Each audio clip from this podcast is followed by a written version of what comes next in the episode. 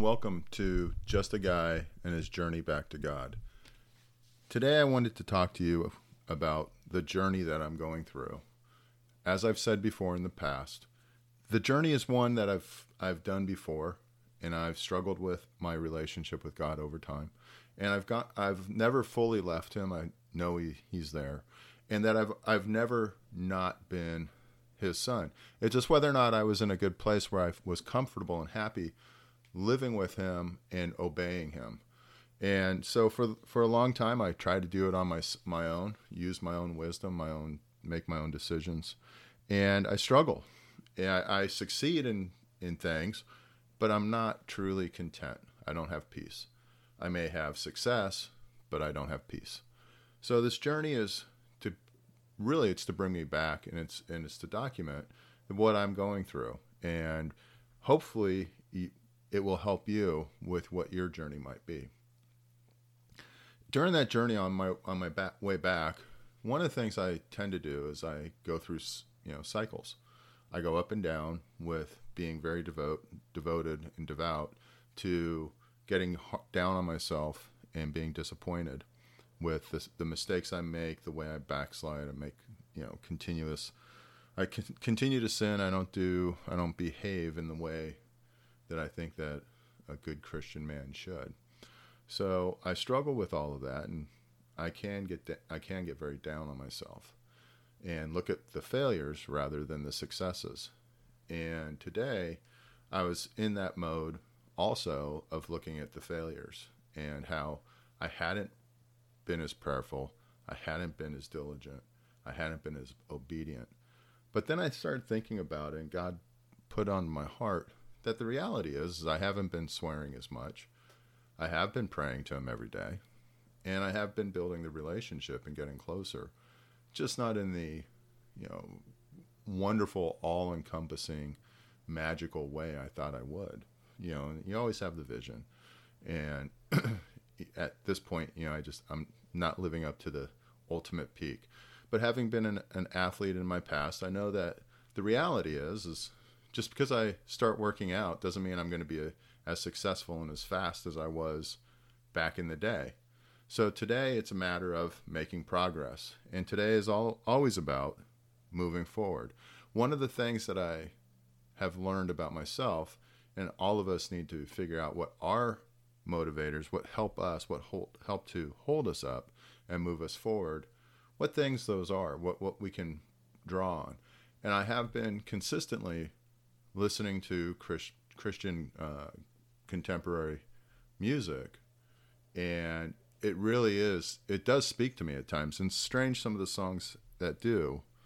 And recently, I don't know if you if you listen to contemporary Christian music or not, but there's a song called "The Woman at the Well," and it's really funny that it's about a, a woman who who Christ met, and the singer has so many wonderful words in it or in in the song they just resonate with me and how god talked to her met her where she was at. She was drinking wine alone in her kitchen and you know i can relate to that a little bit because i like my cabernets and he met her there and you know the song really talks about how she met the maker of the world and in her kitchen while drinking wine and feeling very low.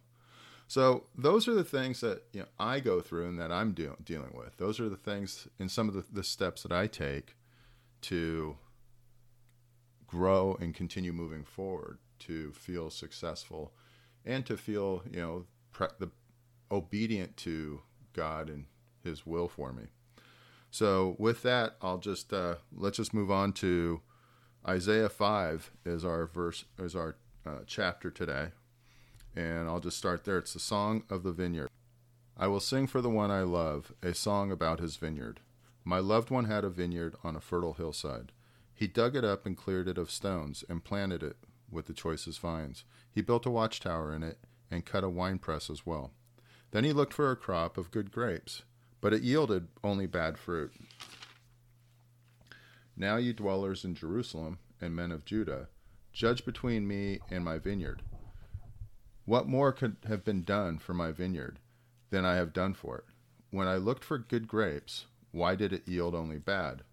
Now I will tell you what I am going to do to my vineyard. I will take away its hedge, and it will be destroyed. I will break down its wall, and it will be trampled. I will make it a wasteland, neither pruned nor cultivated, and briers and thorns will grow there. I will command the clouds not to rain on it. The vineyard of the Lord Almighty is the house of Israel, and the men of Judah are the garden of his delight. And he looked for justice, but saw bloodshed. For righteousness, he heard cries of distress. Woes and judgments. Woe to you who add house to house and join field to field, till no space is left, and you live alone in the land. The Lord Almighty has declared in my hearing Surely the great houses will become desolate, the, li- the fine mansions left without occupants. A ten acre vineyard will produce only a bath of wine, a homer of seed only an epiph of grain. Woe to those who rise early in the morning to run after their drinks, who stay up late at night till they are influenced with inflamed with wine. They have harps and lyres at their banquets, tambourines and flutes and wine. But they have no regard for the deeds of the Lord, no respect for the work of his hands. Therefore my people will go into exile for lack of understanding. The men of rank will die of hunger and their masses will be parched with thirst. Therefore, the grave enlarges its appetite and opens its mouth without limit. Into it, into it will descend the nobles and masses with their ballers, their brawlers and revelers. So man will be brought low, and mankind humbled. The eyes of the arrogant humbled, but the Lord Almighty will be exalted in his justice, and the holy God will show himself holy by his righteousness. Then sheep will graze as in the, their own pasture, lambs will feed among the ruins of the rich. Woe to those who draw sin along with cords of deceit, and wickedness as with cart, cart ropes. To those who say, Let God hurry, let him hasten his work, so we may see it. Let it approach. Let the, pl- the plan of the Holy One of Israel come, so we may know it. Woe to those who call evil good and good evil, who put darkness for light and light for darkness, who put bitter for sweet and sweet for bitter. Woe to those who are wise in their own eyes and clever in their own sight. Woe to those who are heroes at, at drinking wine and champions of mixing drinks, who acquit the guilty for a bribe, but deny justice to the innocent. Therefore, as tongue of fire lick up straw, and as dry grass sinks down in the flames, so their roots will decay and their flowers blow away like dust. For they have rejected the law of the Lord Almighty and spurned the word of the Holy One of Israel. Therefore the Lord's anger burns against his people. His hand is raised, and he strikes them down. The mountains, the mountains shake, and the dead bodies are like refuse in the street. Yet for all this, his anger is not turned away. His hand is still upraised. He lifts up a banner for the distant nations. He whistles for those at the ends of the earth. Here they come swiftly and speedily. Not one of them grows tired or stumbles, and not one slumbers or sleeps. Not a belt is loosened at the waist, not a sandal thong is broken. Their arrows are sharp, all their bows are strung, their horses' hoofs like flint, their chariot wheels like a whirlwind. Their roar is that of the, of the lion. The, they roar like young lions. They growl as they seize their prey and carry it, carry it off with no one to rescue it.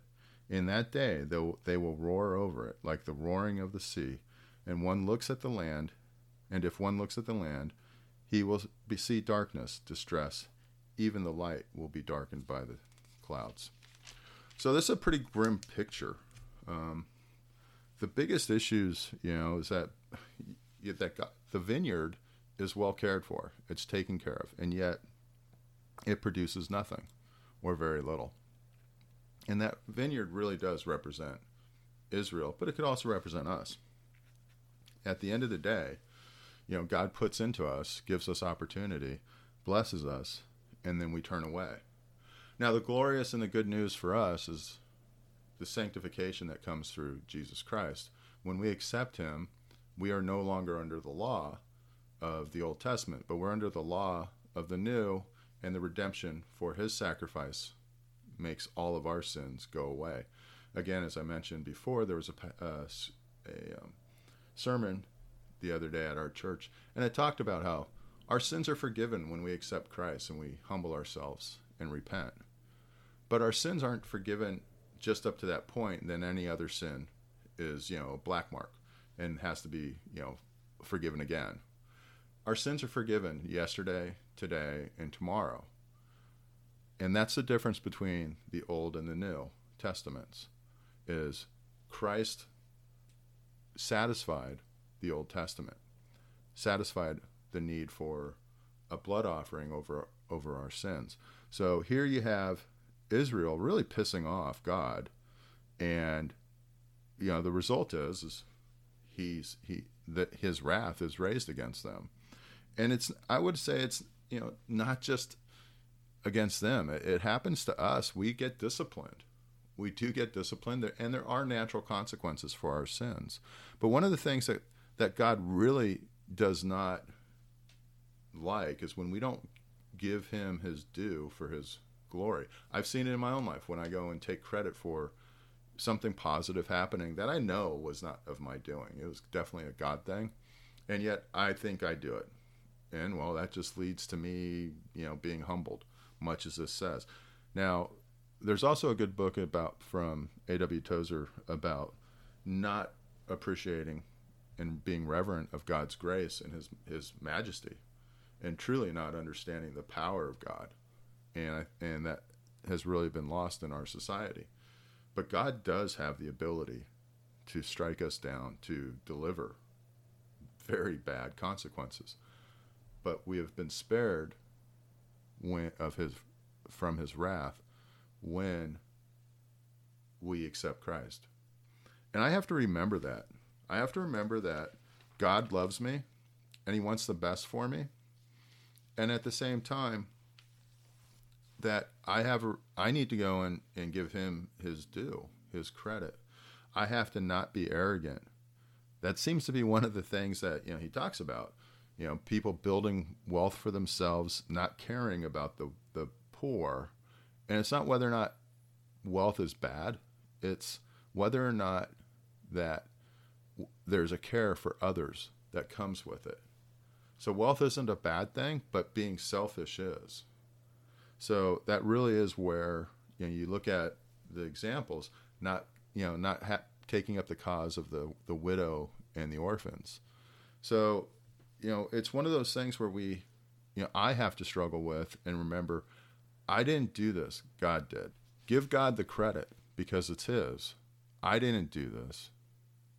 I am being allowed to do this and it's through his his mercy and his glory that I'm able to and that I benefit from it. So that's Isaiah 5 and a little bit of the journey that I'm going through. I pray for you. I thank you for for participating, for being part of this experience. If I help you, I'm I'm so happy. If I just give you any one little shred of encouragement. I'll just close up real quick with a prayer. Lord God, thank you for this time and for this day, for the many blessings that you've bestowed on us. Thank you for being kind and generous. Thank you for your forgiveness. And I just pray that as we walk our journeys, walk on our journeys back to you, that we would experience your love, that we would do your will, that our hearts would be open and our minds would be free to, to hear your words, understand your wisdom, and grow closer to you each and every day. Thank you so much. I praise you and thank you. In Jesus' name, amen.